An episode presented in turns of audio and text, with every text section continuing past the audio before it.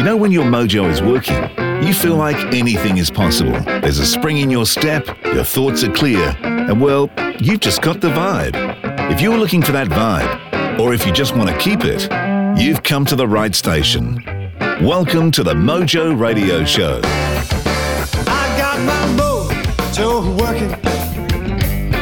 Just won't work on you. Hey, everybody, and welcome to this week's edition of the Mojo Radio Show. Thank you for hitting the download button. Nice to have your company. Good to have you on the big red bus that is the Mojo Radio Show. We have got a crack. I know I say it every week, but this week, I promise you, is going to be a cracker. And I've only got one request for you this week. Share this with somebody that means something to you. That's all I'm going to say because this is a cracking show on a topic which is very dear to our own heart the one thing you could do that would help somebody else or help us out is to share this show because I promise you it'll make a difference in their world. We're going to get straight into it. Before we do it, let's hit the go button. Robbo, welcome. How are you, buddy? I'm very well, mate. How are you? Mate, I'm really well. Yeah, very, very well. We um, we're going to do something a little bit different this week. We are hmm. going to launch straight into our guest. We are, because she's awesome, isn't she? Awesome. Awesome. she's tops. Tops in that. Tops, mate, tops. Yeah, let's do it. It's no secret we pre record these. We recorded this a couple of weeks ago, but how did you come across Laura? Because she's really switched on. uh, surprisingly, Unlike she you. started following me on Twitter. right, yeah, Twitter. yes. No, she did. She uh, she made contact with me on Twitter, and I'm not sure why, but for some reason I clicked through to check Laura's profile to see what Laura was about and why we would connect up. Um, Yeah. And I just I was going through her profile, and I started looking at a book she'd written called Emotional Obesity, and the whole premise of it is that we talk about obesity in terms of wellness and health and the weight we're carrying. Hmm. But this is all the weight we're carrying from what people have said to us, our false beliefs, our lack of self esteem that builds up in us from when we're kids. Do we get to the point where we're carrying all this baggage? And I just thought, you know, that is such a cool concept and it was put in such a profound, simplistic, yet helpful way. So I hmm. just replied through Twitter to Laura and invited Laura to be on the show. Uh, and thankfully, Laura said yes. So we have Laura on the line right now. Laura Coe, welcome to the Mojo Radio Show. Thank you so much for having me. All the way from Chicago in the United States. And we have got a good audience actually in the States. So, all our friends over there in the USA, welcome. Um, Laura, just to put us in the picture, can you give us an idea of the sort of work you're doing and generally who you'd be doing it for or with? Yeah, so you know, I I started off in my career in my early 20s as an entrepreneur. Um, I thought it was like a smart thing to do. I had an opportunity and I took advantage of it. Um, and I actually built a successful business. Um, I sold it to a Fortune 500. I had everything that Americans would think of as the American dream. You know, I had the the life going, um, and I thought to myself, well, you know what? I really want to just do something that feels authentic. I want to. You know, mm. shift up my life a little. As much as I felt successful, I never felt like that person. You know, that person that says like they love what they do. Um, I just never was that person. So I was really looking to find out how to have that feeling like, you know, my eyes are wide open. I'm super excited and I can say with with super amounts of truth, this is what I love. Um, so I stepped out to find an authentic career and I found that it was so much harder than I thought it would be. Um, I basically beat my head up against the wall for three years. And I realized in this process, I was emotionally obese. And the work I have spent the, the last couple years on is what happens to us when we try to figure out what we want in our life and why is it so hard to access? And what I came up with is, you know, by reading the philosophy and all the, um, I'm a philosophy undergrad and graduate student, I've been studying it for 20 years that it's really these layers um, that we have placed on ourselves, this emotional weight that keeps us from, you know, finding our dreams, finding what makes sense for us. I read a story about you, Laura, that said you had this epiphany at 30,000 feet in the air and you thought about your world and all the success you'd had, but you never felt successful. And then it sounds like you then sat down to go through this work to find that authentic something that you love. That moment where it came to light for you, tell us about that moment and what you think was the trigger. Yeah, so I mean, I I want to make sure not to oversimplify because it was like two years of my mm. going down the same path over and over, coming out with the same result where I would justify you know, I should be doing something that makes sense. Um, for me, that was I was an entrepreneur. I should probably go look at another business opportunity. I'll, I'll be able to pay my bill, bills well. It's something I'm good at, right? And I, I would go down these paths over and over and I'd say, oh my God, it doesn't feel authentic. And since I'd made that one promise to myself, which I literally think was just a bit lucky on my part and that I was willing to stick with it, um, I kept coming up empty handed and I would stop and I would try again. And finally, I found myself trying different things. And one of the things I've always thought of is I, I love to write, but I never thought I would write. Like, again, that was so far out of my justification system. Like, who's really a writer? Like, that doesn't pay. How do you get started? You know, I'm 35, and I had so many reasons why I shouldn't do that. But um, I did, and I got a computer and I had read somewhere like, you know, if you want to try something, just take one step, like do one thing. So I got mm. that in my mind. And I bought this computer as a little welcome home from living in corporate for 15 years. I got a Mac instead of a PC. Of course. And is there any other type? Right. So I um, at the University of Chicago here is where I live, and there's a beautiful business school. And I sat down in this incredible atrium and I started to write and I well I basically stared at this screen and I was paralyzed. Um, and after sort of battling with myself, no, I'm going to do this despite the what I now call like junk food thoughts going through my head and all this stuff that's just driving me crazy. I got myself around the idea to write a page and I let go for a minute and I wrote this uh, one page of thoughts on what now became my book. Um, and I called my partner and I started to read it and I actually started to cry. And I'm not somebody who cries. I mean, it takes an incredible amount to cry, but it was like this watershed moment of, oh my God, this is really me. And I just knew it in my in my deepest self. It's such a profound piece, Laura, that it goes back to something that I, I read that you wrote about us being scared to say, I want and we're scared to actually commit to something that we want and we tend to live our lives through other people's approvals or wanting to fit into other people's schedules or to be liked by others. Was that watershed moment for you? Do you think that unlocked that thought for you that finally you were doing what you really wanted to do and not doing what others thought you should do? Absolutely. I think that we start off as children so absolutely free and willing to say I want. I mean, anybody that has kids or has hung around with them, or if you remember, I mean, do you want pizza? Yeah, you know, like they're, they're unbelievable. Yeah, now, now you got Robbo's attention. That's right. yeah, right? And like, if you push into a kid and you say, "Are you sure you like pizza?" They're like, are you crazy? Yes, I love pizza, right? And it's like this unequivocal yes to life, mm. right?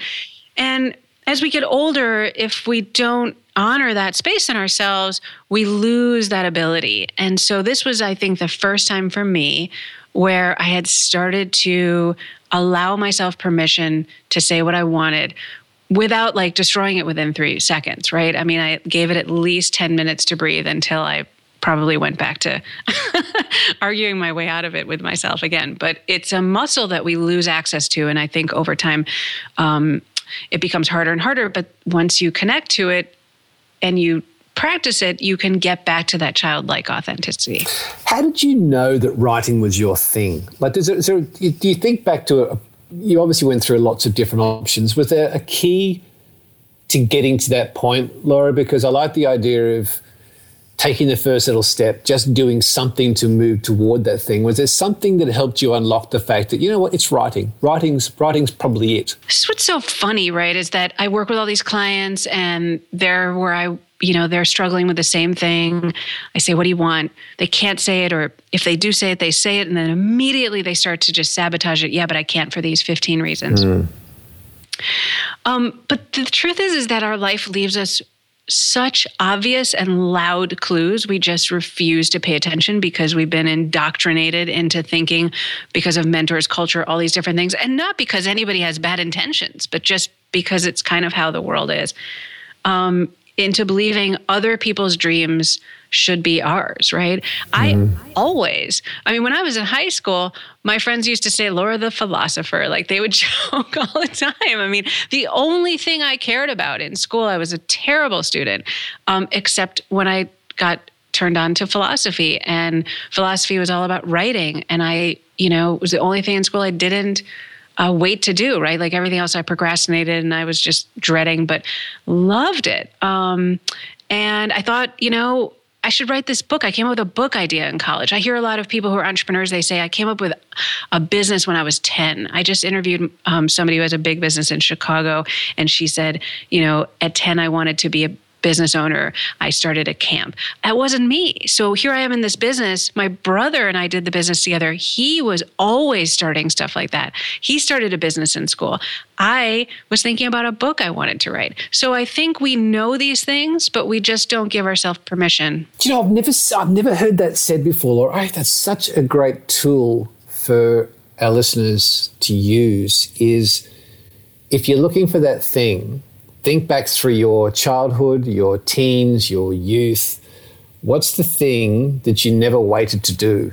Because it's the thing where you had no fear. It was just it just came from within you, didn't it? Like it was just something you you loved yeah. to do. You didn't have to think about. It. That's such a that's gold. There's gold in them philosophical books. I'm telling you, that's that's good. And then you know, I really like to add in just this idea of flexibility because people will say, "Oh, come on," but the thing I love, you'll never make money. But you know, there's ways to to be creative around it. You know, you don't have to be so singular in I like to write, so I'm only going to write and if my book doesn't sell, I'm going to be broke, right? Like I started coaching and I've um uh, I'm starting an online class, right? So there's a lot of things you can do. Mm. Uh, it doesn't have to be a hundred percent that thing that supports the thing that you love. At the top of the show, Laura, you talked about emotional obesity, and I know you've written a lot about this, and you've got a book around this topic. What can you just describe to us um, the definition of what is emotional obesity? Yeah, and so it's it's really like a metaphor, right? But the idea is mm. that. Um, if we go back to that child I mentioned, right, who was happily screaming, Yay, pizza. And then you have the, the parent or the coach or somebody who just starts to say, You don't look good in green. Your hair looks better longer than shorter. Um, uh, why didn't you get straight A's? Uh, why can't you pay attention? So it depends on the kid, right? The artist um, child maybe gets yelled at for being dreamy and they um, shut down over time and don't know what to do with their artistic abilities. Um, the the sort of high achieving kind of kid if you know they're told well what do you mean you got a b you didn't get an a they start to you know become perfectionistic and and stressed out in their life so these messages, right, that we get through culture, through for, through mentors, they start to layer in. And when I say that, they become the thoughts in our head. And the thing that's so tricky is that when we're thinking all day long, right, unconsciously, we're driving in our car, we're doing whatever we're doing, the thoughts in our head they sound exactly like us. They use the same voice the same cadence the same rhythm. They don't take on what i call these imposters right? They don't if they sounded like the gym teacher that said that horrible thing to you it would be not easy to say oh my god i can't believe i'm still thinking about joe the gym teacher. Mm. but it sounds like you. And so now there you are living your life and the thoughts in your head no longer are yours. They belong to sort of all of these influences. And so that's the weight, right? These things you carry around. And they unfortunately drive a lot of our decisions. Um, and we, you know, we design our life based on thoughts that don't belong to us. How, how far back do those memories, like you're talking about gym teachers and stuff, which we could say maybe 12, 13, 14, how far back do you think those memories go? Like, are we talking back to four, five, six years old that those voices come back to us from? You know, I think it's different for different people. Um, you know, I've had the privilege of talking to uh, Dr. Shefali, who uh, specializes in childhood development, but apparently at 10 is when the um, splitting really happens for kids if they're really just told the same thing over and over and over that this stuff actually takes an imprint and it becomes the way we think about our lives.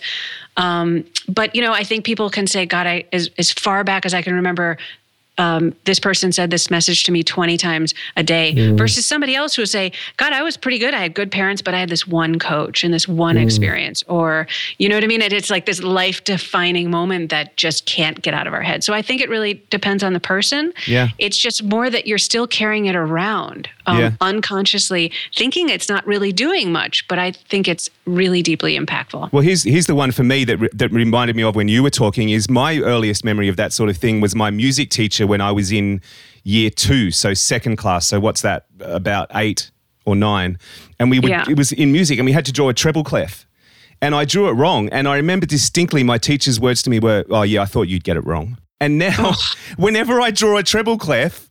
I think of that moment still at 46 years of age. I still remember that clear as day. Right? It's amazing. And then we say to ourselves, oh, come on, suck it up, push through it, don't talk about it, right? Which I Yeah. is the opposite. And so what I challenge people to do is actually put it out, talk about it, Yeah. and then challenge it. Like, d- come on, like, who is that teacher? That sounds like a bully, right? Like, Yeah, exactly.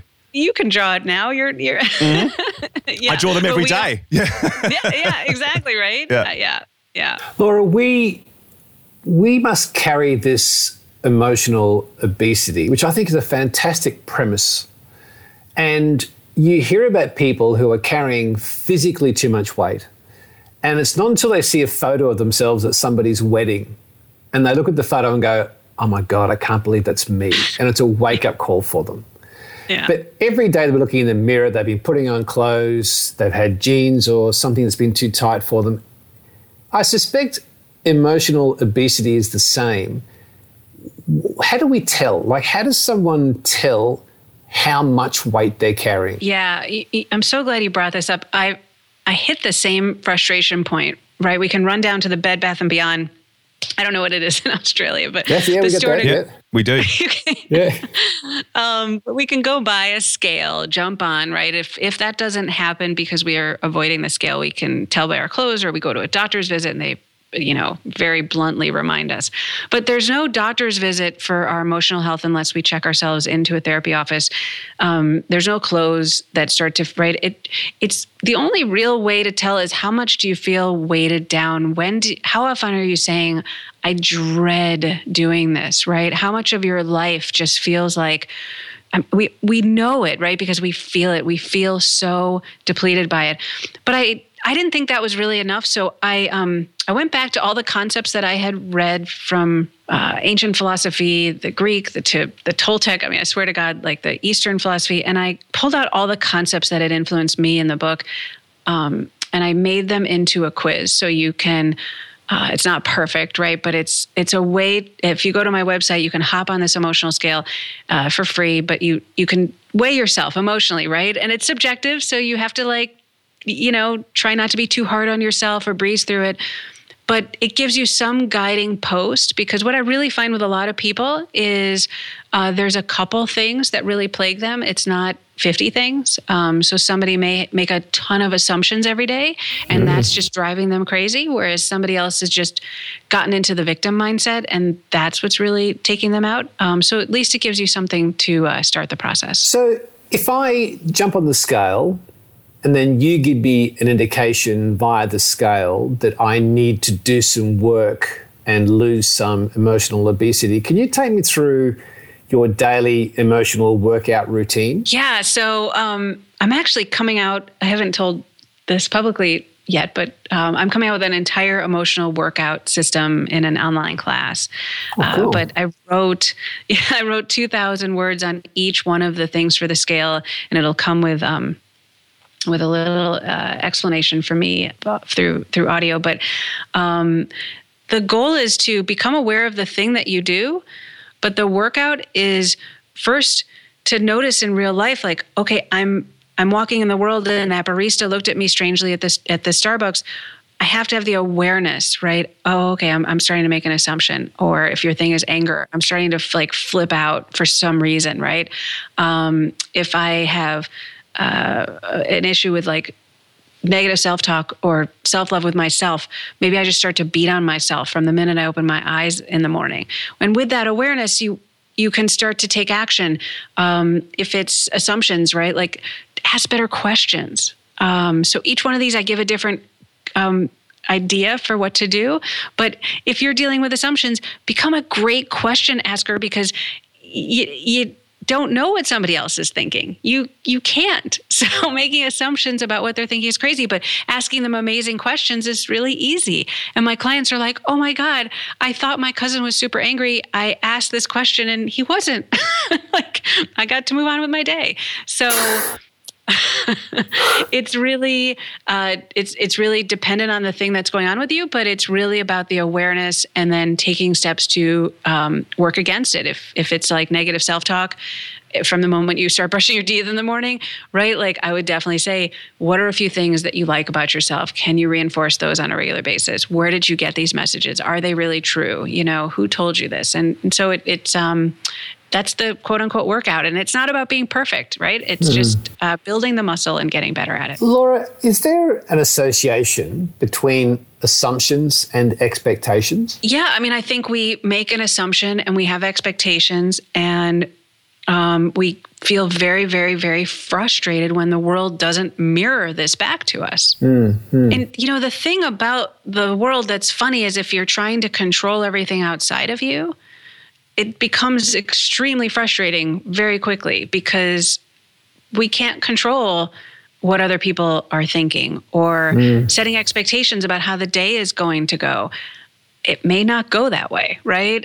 and so, I mean, the weather, like there's all these things we don't control. So, managing yourself and the expectation you have of the day, like I, I certainly am somebody who sets a goal, but then you got to like roll with what actually happens. So, just on that, uh, Laura, I know you're a great um, fan of the great philosophers, and I, I, I must say it's only been the last few months I've been influenced to start looking at some of the Stoics, and you quoted Marcus Aurelius from Meditations, and he said, "If you are distressed by anything external, the pain is not due to the thing itself, but your estimate of it." And this you have the power to revoke at any moment. So that's going back to your last comment, isn't it? Is that that idea that it's not actually what went on, it's how you deal with it. In your mind with your coaching, is there a tip you give people to help them through that audit? To catch themselves and be able to reframe what's going on? I think that absolutely. And by the way, such a great quote, right? Like this guy is so so smart. It's like we're all trying to feel better, and meanwhile, two thousand years ago, he just laid it out perfectly. Um, yeah. um, yeah, I mean, for me, the the number one thing that I say in coaching is, you know, mostly people are in this position because we don't have the awareness. I mean, it. Yes, there are practical tips and and ways to make it you know better and better and there's people doing great work out there but I never thought about it. I don't know about you guys, but I never thought about the idea that I control nothing outside of myself. I was always complaining, mm. oh, the weather, it's so annoying today. Mm. It's like, you know, raining and I wanted it to be sunny. How can you spend your time worrying about that? You have no control over it. Or, you know, I can't believe so and so said that comment. Or, you know, I just wish so. I um, I sent a text out and I didn't get a text back, and they hate me. Right? Like we we create and draft all of these narratives. So for me, the number one thing is becoming aware of these ideas, and then really becoming an incredible storyteller um, all day long, whether you're conscious or not, you are telling stories. You're writing narratives about your experiences.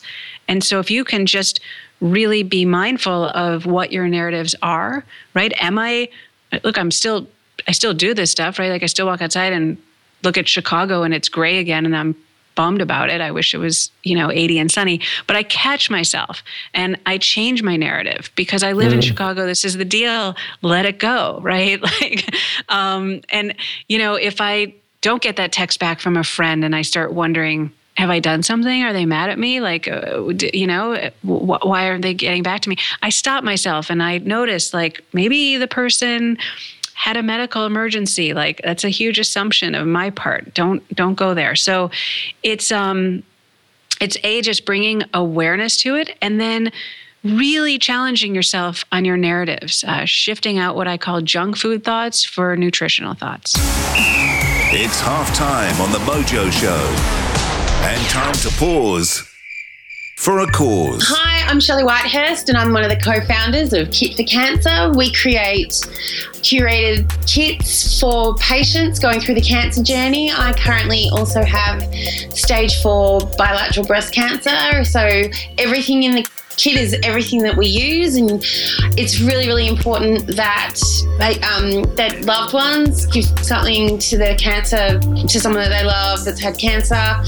You know, make that journey a little bit easier. So go to kitforcancer.com and if someone you love has been diagnosed with cancer, you can buy them a really cool gift there.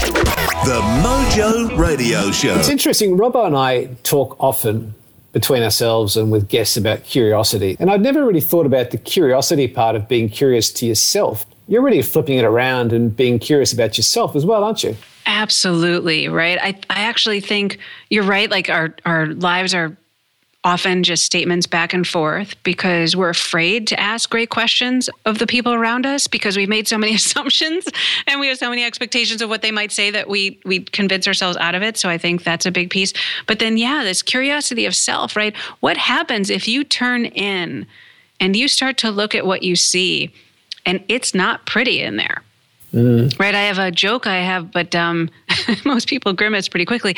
Like, what if I told you that you know, I'm going to put a little chip in your head for a second. It, it comes in and out. Don't worry. It's not going to, you know, need a medical team.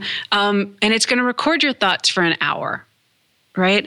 And I'm going to take that little chip after I've recorded your thoughts for an hour and I'm going to play it on loudspeakers for all your friends and family, including my ex wife.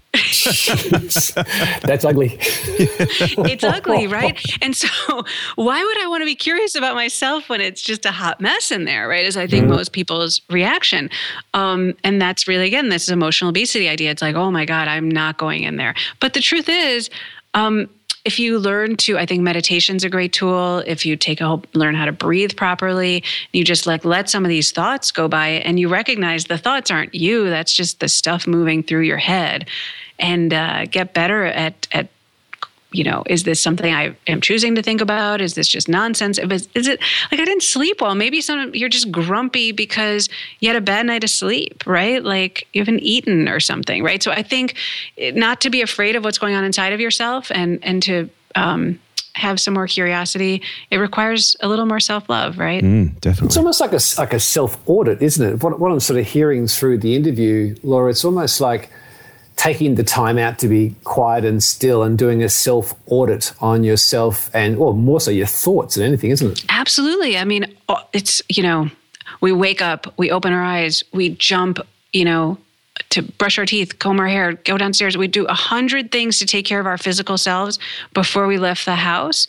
But what have we done to think about our internal life, right? Like what's going on in my head? Am, am, I, am I already like 50 you know tasks deep in my mind. Mm. um, you know am i already like running a story about a difficult conversation i have to have today and just you know sick about it?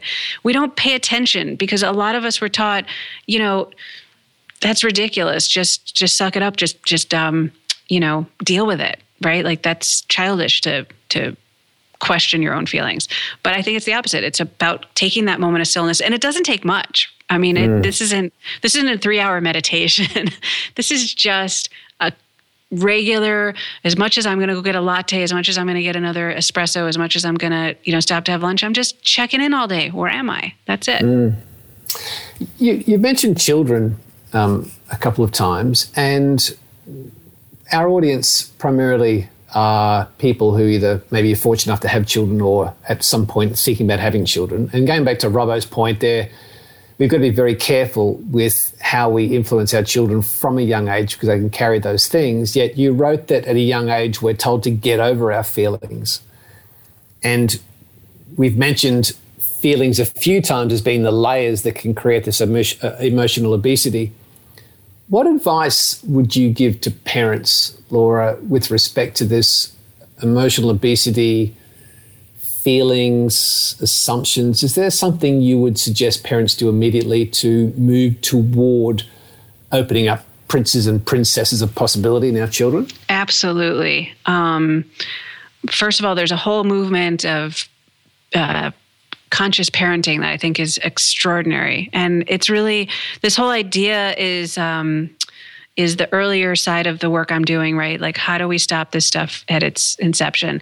And for parents out there, people thinking about becoming a parent, we have all of these thoughts, right? We talked about imposter thoughts, all these ideas that have been placed in our head about how our child should behave, how they should act, um, what kinds of grades they should get, how it reflects mm. on us, right? Like how they're speaking is a direct insult to us. It's like endlessly self involved. And it's not because we don't love our children, right? It's like we love them so much that we make them almost mirrors to ourselves and we become triggered. And then we take all that stuff out on our children. And so the biggest thing you can do if you're a parent is to start to recognize, oh my God, this is my emotional weight. This is my stuff. Mm. And deal with that in your own time and space, right? Like figure out how to manage all the thoughts in your head or the you know the bad mood you walked in from work or what have you and not put that on your child and then question all of these expectations um, and ideals that you have for your child is this how you really feel? Because the number one thing you can do to take down a child is to impose all this reality on them, and it doesn't it doesn't work for them. That's how they end up emotionally overweight. Um, so honoring the child instead, asking them good questions. You know, they come home with a bad grade what happened you know? Um, how do you feel about it? Maybe they're an athlete and they don't care that much right?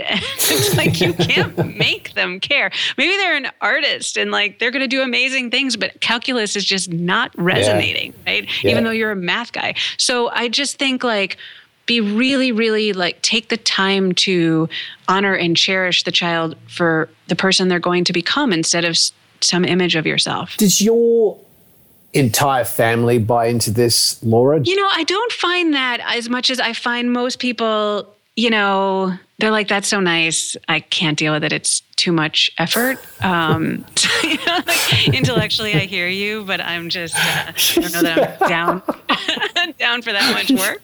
that's so nice. Intellectually, I hear you, but yeah, that's a lot of work to keep checking in with myself, right? So, I mean, I'm like definitely way into it. Um, but I think um, I tried to create a home with my son that's very, very, very uh, open and honest, and you know, where I really am practicing these ideas. And you know, I, I just go for like the seventy percent rule, right? I mm-hmm. I don't mm-hmm. want to get it right all the time. It's just it's like some days are just bad, and you just say, "Wow, I'm just really going to go watch Netflix for the next two hours. like not helping anybody right now. um, and you know, my brother is a serious like he moved on from the entrepreneurial world that we we did that business together, and he's just doing some massive, massive business. And he, you know, he thinks what I'm doing. He's like, yeah, yeah, yeah, like do you do you meditate and sit on a mountain? And you know he's got that whole thing. And that's really like my goal is to say this isn't about like going to india and jumping on a mountain. This isn't five hours of meditation. This is just little things you can add into your day just creating that awareness doing anything at all will, will make you feel a million times better. Uh, we're going to let you go because I know you've got a busy day um, over there in, in Chicago. Robbo, um, I think Laura is sufficiently warmed up for the big question. Yeah, that's the one we've been waiting for the whole program, really, isn't it? Let's really? be honest. Mm-hmm. Listen, Laura, the, uh, this is this is a, uh, you've got a lot to live up to, by the way, because I had a spectacular answer to this a couple of weeks ago. So I'm looking for big things from you. Oh no. just a philosophical put, answer. Just, just to put a little more emotional weight behind what I'm talking to you about. Um, you hop out of bed in the morning, you've got a big day ahead of you. You're not your mojo's sort of not quite ticking over. You're not feeling up to it really. So you jump in the car or you hop on the bus. You turn some music on on your headphones or on the, in in the car. What's your go-to song to get your mojo pumping? Oh, I am so on this one. So I have just spent the entire year um, writing and stuff, and I've, I've always got this playlist going. Mm. My absolute go to right now is Sia Alive.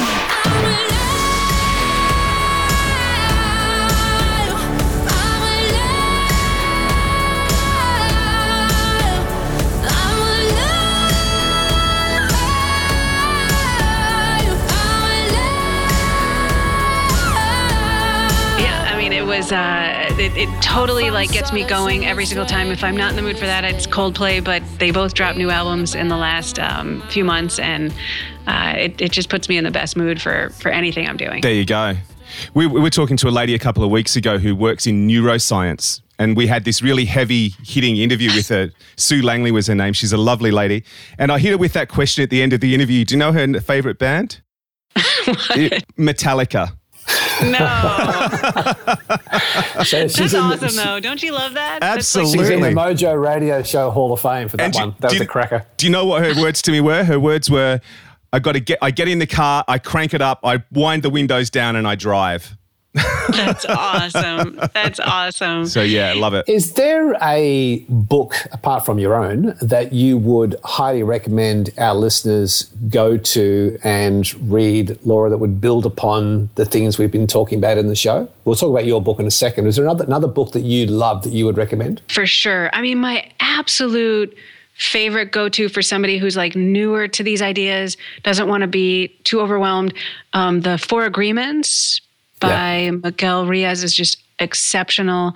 If you're more into meditation, um, Pema Chodron, a, a Buddhist monk, um, she does incredible audios um, if you're looking to be amused and learn about mindfulness. Oh, really? Well, how do you spell that? It's uh, Pema, P E M A, and the last name is C H O D R O N.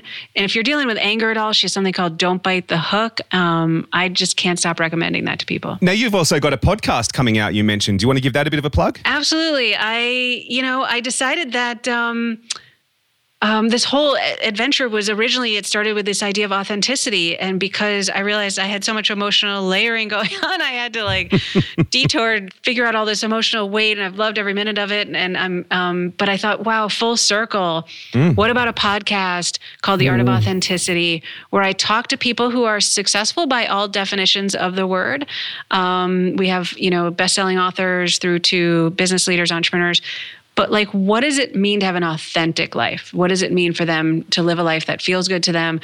Um, how do they think about that? So we have great conversations about their work, everything they're doing, but then we we really dive into authenticity. And look, I know you're probably too embarrassed to ask it, but Rob and I will be delighted to be on your Of course. I would love that. That would be awesome. Before we get your contact details, um, Laura, just one, one, one final question that you wrote something which I, I loved. You said that um, we talk about what stands in the way as being time, but it's not time, it's choices. What choice would you like to see our listeners make immediately after this show? Oh, that's such a great question. Um, yeah, because you know we we feel like we have no time, but the truth is we're filling up our days and we are making choices about how we we choose to spend our time, and we don't feel that way anymore because we're so busy. if I had one thing that I would love for everybody to make a choice to do, it would be to take a moment challenge yourself what is the one thing that you're repeating to yourself that is just weighing you down? Is there another way to think about it? Put it on a piece of paper um, you know say it to a friend whatever works for you but challenge yourself to think about one narrative one story you've been telling for years of your life and think is there a way that i could say that differently and free myself from this this story that i've been telling myself that's just doing nothing but um, making me feel bad daily. What a great way to finish. I Finish with I gold. Have to tell you, this yeah, this is gold, gold plated gold. Um, ah, this this has Thanks. been just a fantastic show, Laura. I've thoroughly enjoyed hearing. I could talk to you for hours. We, we have to do a long form version of the Mojo Radio Show because there's so much more that I wanted to talk to you about. Um, but I respect your time, and there'll be people listening who will want to know more about you, your books, your work, your coaching. Uh, the online program you're working on. Where where can we find? Where can people find you? Yeah, you can find everything at emotionalobesity.com or my name, lauracoe.com. Um, you can find me on Twitter at Laura Esco. Um, and guys, thank you so much. You're um, just inspired with your questions, and I've just really loved chatting with you. I write all Gary stuff. So yeah, thank you for that.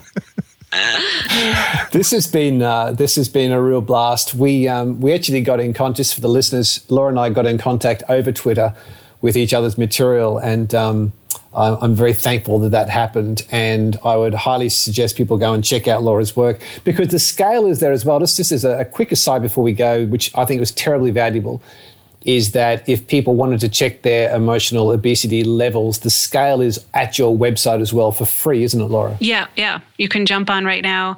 Um, we're actually coming out with a new version in a few days, but um, it's it's all set, and uh, hundreds and hundreds of people have hopped on already.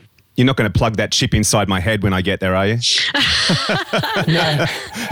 Robert, the whole interview just took a nasty turn because Robert went, pizza, yay! Yeah! Jumping, on a, jumping on a scale. Mm, not so much. Not so much. there you go. there you go, right? Thanks, Laura. Yeah, we'll, thanks uh, so much. We'll keep in Thank touch. Thank you. Thank you guys so much. Getting your mojo working. This is the Mojo Radio Show. Well, I'm off to uh, jump on the scales, I think. I, I, honestly, I've got another page of questions to ask Laura. I thought that was just an absolute cracker. Mm. An absolute cracker. Mm. I really enjoyed recording that interview with her. She's um she's not only full of knowledge, but she's also a very lovely lady. Lovely lady. Mm. And I'd just say to our listeners, and, and I don't say this for any other reason except that we know that happiness comes when you help others. Mm. And if you like this show and you, like us, took a lot out of it, my recommendation is send the link to somebody else or tell them about it, share it, put it in a newsletter, put it in an article, tell somebody across the dinner table. Because that really was a great show. And most of us carry emotional obesity in one form or another. And this this is very profound, it's very powerful, and this, in a podcast sense, the way that Laura talks about it, that can have a big impact on people who are going through tough times or are looking to be better. Absolutely.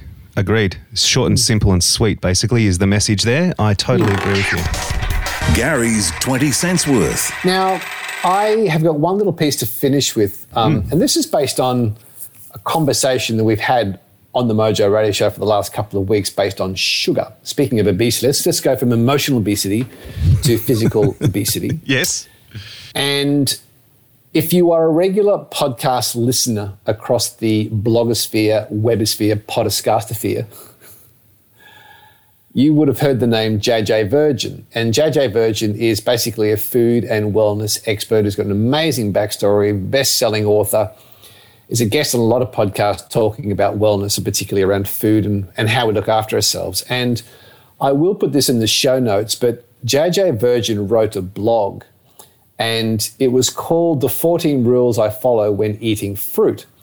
Now, JJ's premise is that we, we're told that we should eat more fruit and veggies, and lately fruit has become more heavily scrutinized because although fruit does offer vitamins, minerals, and antioxidants, there is now a train of thought that not all fruit is equal and that some fruits can actually be jacking up our blood sugar levels. For example, mm. uh, one of the things that JJ Virgin talks about is being very aware of high glycemic sweeter fruits like bananas, mangoes, and grapes, because they can instantly jack up your blood sugar levels and if you do want mental alertness, like you're at a conference and the fruit platter is served, quite often we have these things thinking they're really good for us, but 20 minutes or half an hour later, we can find ourselves trying to keep our eyes open. Hmm. What JJ is saying is that although there are a lot of health benefits, you are better off going down with the lower sugar options like blueberries and raspberries, which also carry a lot of antioxidants. So it's a really interesting read. Um, I liked it in particular because I do find myself when I do have bananas or mangoes, which I love as dessert, have them at night time if you're about to go to bed. But during the day, when looking for mental alertness and you want a bit of mojo going to get it done, it could be a short term source of energy, but the longer term you find you do crash. Whereas berries, as has been written about, we've talked about before, is a lot better for you. Mm. Uh, the other thing that is interesting with what JJ talked about is that frozen fruits are fine. Now, this is something I discovered way early in the Mojo radio show, but uh, blueberries and cherries and avocado, which actually is considered a fruit. Uh, buying the frozen version saves you so much money. It's snap frozen, and that can be an awesome way for you to have your fruit on hand all the time and be able to get the right fruits into your shakes or into your breakfast. So I'd be going the frozen option. Here's a layman's question for you. What's worse for me, white sugar or fructose? Well, commonly the belief is that with fructose that comes from, say, fruit, hmm. But by having the whole piece of fruit, you also get the fiber, which will slow down the processing of the sugar. Right. Whereas with a teaspoon of sugar, it's just a straight sugar hit, which can increase your blood sugar levels. So there is the benefits of all the vitamins and fiber that would normally go with a piece of fruit and fructose, whereas mm. a white teaspoon of sugar is just sugar. There's no vitamin value, there's no fiber value. So I guess that's kind of one part of the argument of, you know, a dried piece of fruit um, versus things like candy. Yeah, Uh, right. So, you know, we eat like raisins or dates or that sort of stuff. Um, but you do get a little bit of fiber value in that sort of stuff. But it's not really enough nutrients and antioxidants to offset the impact of what the sugar is going to have on your insulin levels. So, it's it is a it's a sensitive debate. That's why it's so interesting with this stuff. Is that you know when JJ Virgin talks about the fact that we say more eat more fruit and veggies, that's true in a perfect world, you would be eating the right sorts of fruit. yeah. And it's also, you know, the thing she makes a point of just on that, uh, Robbo, is um, when she talks about uh, fruit juices. Mm-hmm. We go in and buy a juice. Is a fruit juice better than like a veggie juice? In the ideal world, you'd have a veggie juice with limited fruit in it. Hmm. You know what I mean? Rather than just going in and buying this beautiful big cocktail of fruit you see at the juice store. Hmm. That can actually just be a massive sugar hit where you're better off having veggies with a little bit of fruit in there. Hmm.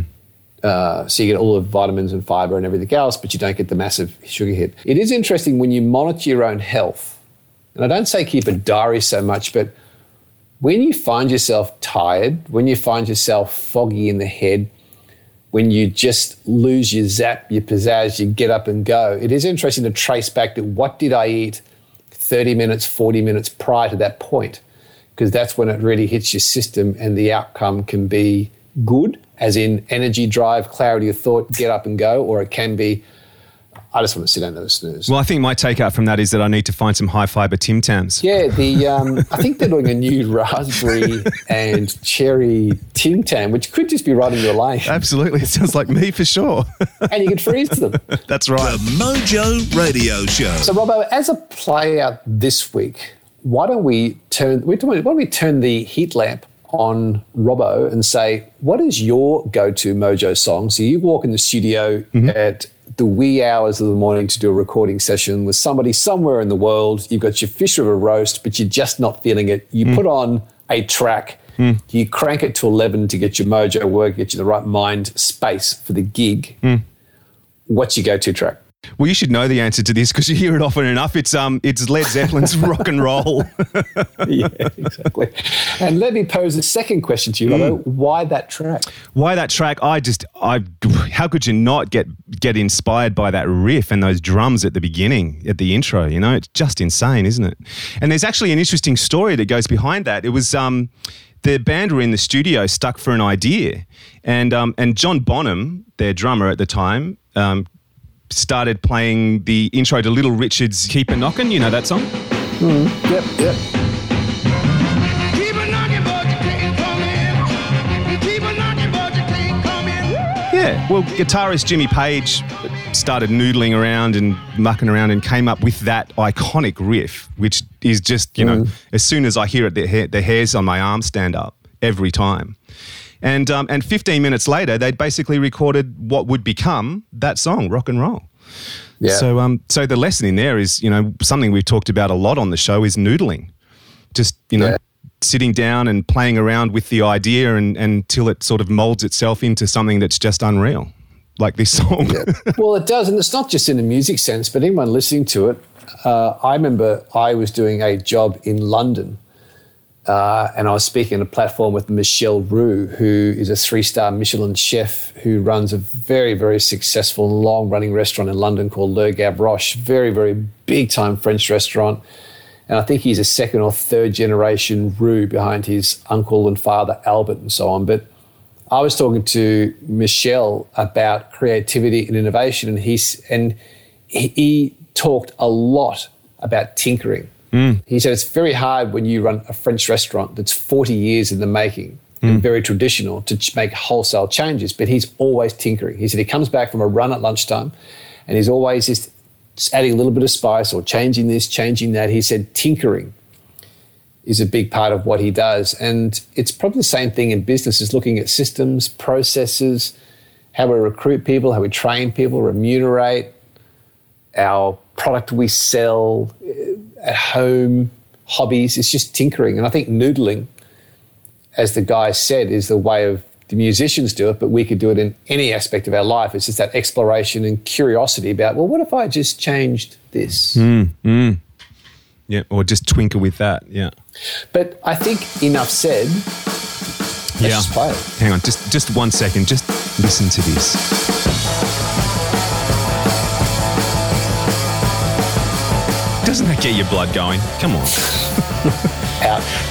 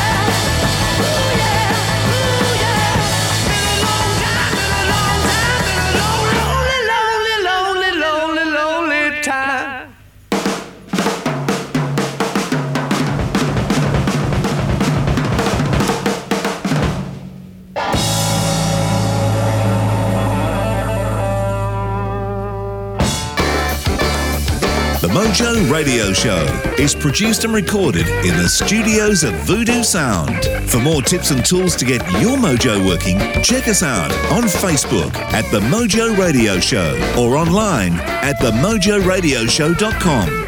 For more about Gary, see GaryBertwistle.com or to polish your next audio or video production, check out voodoosound.com.au. And for the right voice, realtimecasting.com. Andrew Peters speaking. See you next time.